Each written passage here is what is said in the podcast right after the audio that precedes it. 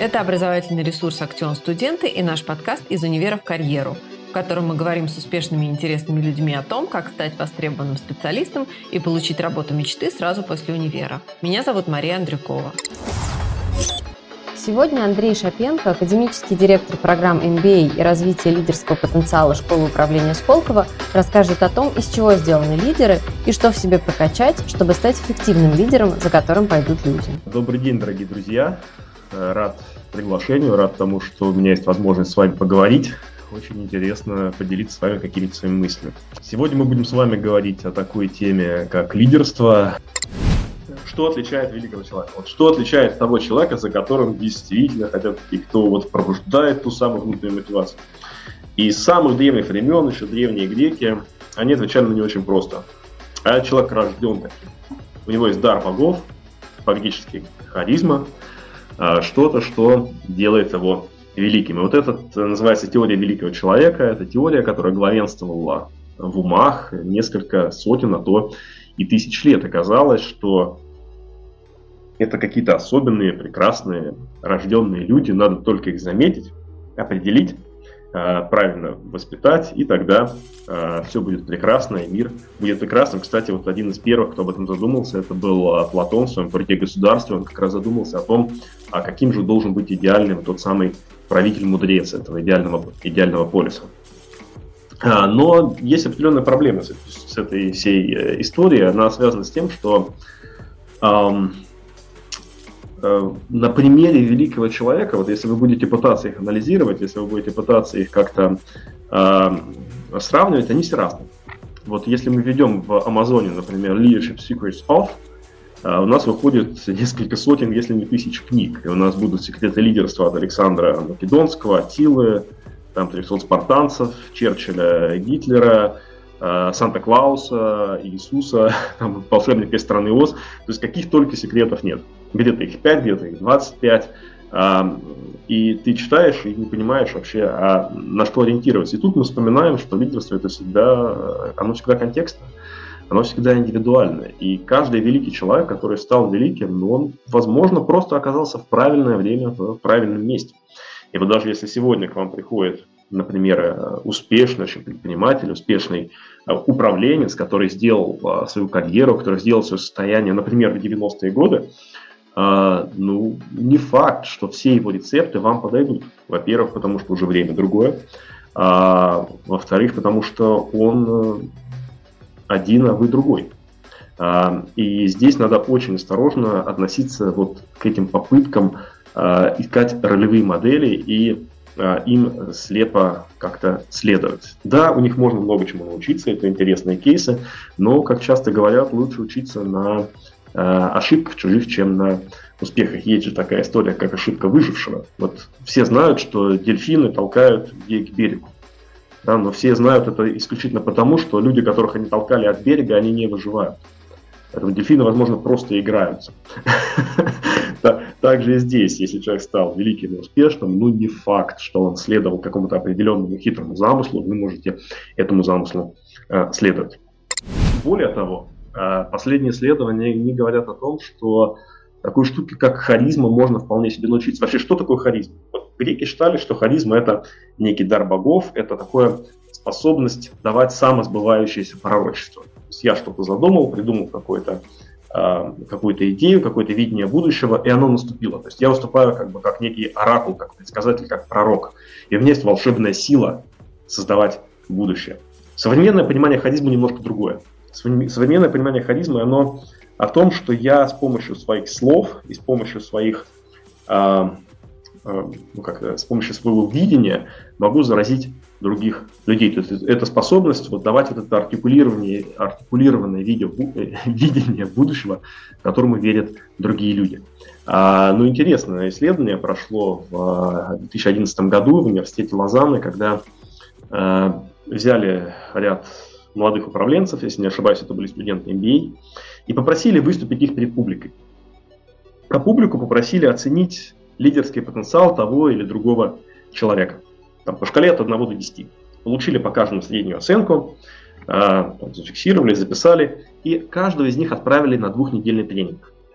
И Этот тренинг включал в себе вот такие 12, по-моему, вербальных и невербальных техник.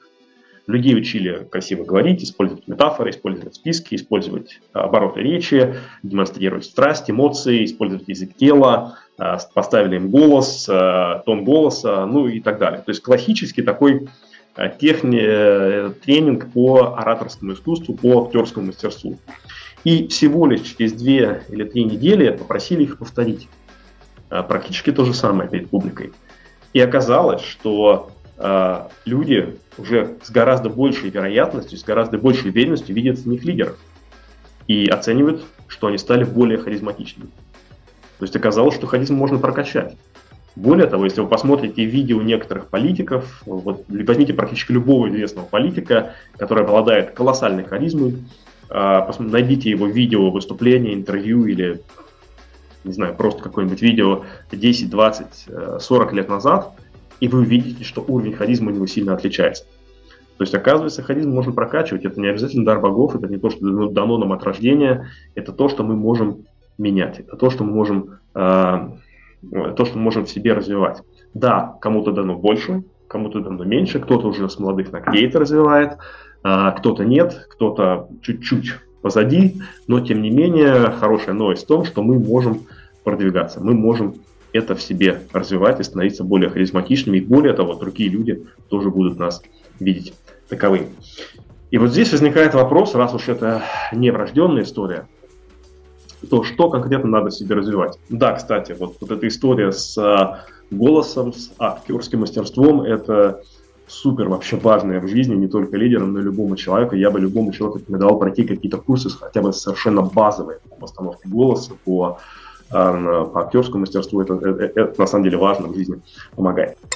И вопрос, а что кроме этого надо в себе развивать? Возможно, есть какой-то набор качеств, возможно, есть какой-то набор свойств характера, который поможет вам э, стать более эффективным лидером, более эффективным руководителем. И э, но очевидно, что в начале 20 века, когда начались мировые войны, когда появились там вееры, крупные организации, э, лидеров стало не хватать. Э, стали бизнес-школы появились первые, э, именно примерно в то же самое время. И так же, как и медицинские школы, они пошли в поля. И они стали изучать лидеров, они стали смотреть, а какие они там буквально с линеечкой, и с ними их рядом стали измерять. А, разные стали разрабатывать, психометрические тесты, стали смотреть, э, какие они. Э, для двух целей. То есть первая цель людей определенного склада характера искать и выдвигать на руководящие позиции. И второе, использовать это в образовании, использовать это в обучении. Если этому можно научить, значит надо э, понять, а чему, собственно говоря, надо научить. И со временем вот этот э, список качеств, которыми должен обладать идеальный лидер, он все увеличился и увеличился. Вот, например, в 1948 году один из теоретиков лидерства, Ральф Стокдил, э, в Америке попытался создать какой-то универсальный список э, качеств, которым должен обладать хороший руководитель. И вроде читаешь его, и вроде бы он какой-то очень очень логичный, очень банальный. И вот все вещи, которые потом последующие исследователи писали, а, а последовательно, последнее исследование, которое мне попадалось, оно а, включает в себя порядка 250 качеств, которыми надо обладать. Ну, очевидно, что ни один человек, наверное, не в силах быть таким великим и таким э, замечательным, потому что идеальных людей не существует. А, а с другой стороны, мы смотрим на людей, за которыми идут, мы смотрим на руководителей и понимаем, что они совсем не такие. Да, отдельные черты у них есть, ну, кто-то настойчив очень сильно, кто-то очень общителен, а кто-то совсем не общителен, кто-то экстравертен, кто-то интровертен, кто-то уверен в себе, а кто-то, а кто-то не очень. Кто-то за счет интеллекта э, себе дорогу в жизни пробивает, а кто-то за счет эмоционального интеллекта. И, э, ну, очевидно, что все мы так или иначе обладаем какими-то отдельными, отдельными качествами, чертами характера. Да, у каждой из этих вещей есть корреляция. У каждой из этих вещей есть определенная э, связь с вероятностью занять лидерскую позицию, но тем не менее компот вот у нас у каждого внутри, э, внутри свой. Э, тем не менее, да, тем не менее, вот есть пять вещей, которые, как исследователи верят э, в метаанализах разных, э, э, верят в то, что они действительно помогают нам как э, стать руководителем более успешным, э, то, есть, то есть как быть, так, продвинуться, так и стать более успешным уже, собственно говоря, там наверху. То есть первое – это интеллект. Может быть, не очень хорошая новость, да, потому что интеллект, как правило, это штука врожденная. Ну, я сейчас покажу, правда, не сильно это влияет, но тем не менее. То есть, то есть в среднем лидеры, они имеют более высокий интеллект, чем средняя популяция. Но есть определенные социальные группы и определенные группы людей, которые имеют более высокий интеллект, чем лидеры. И вообще, если мы посмотрим на график зависимости интеллекта от э, э, э, лидерского потенциала от интеллекта, он выглядит вот так вот. То есть сначала он идет вверх, а потом он идет вниз. То есть супер умные люди, супер интеллектуальные люди, как правило, не самые эффективные лидеры. Э, ну, там много причин, можно про это разговаривать, и начиная с того, что уже даже наша школьная система их тренирует на то, что надо решать задачки и получать оценки. А люди, которые не так умны, они начинают развивать социальные качества, которые для лидерства гораздо более, более важные. Вторая штука – уверенность в себе, самооценка. Прям отдельный блок будет у нас э, буквально минут через 15, я к этому перейду. Решимость, решительность, все, что связано с настойчивостью, с проактивным, с упорством, с способностью встать, когда вы упали – Целостность – это, тоже про нее поговорю, это про единение мыслей, слов, дела, ценностей, миссии, стратегии, навыков и так далее. И социальные навыки. А, вот это, собственно, такой набор, который, скорее всего, нам а, поможет.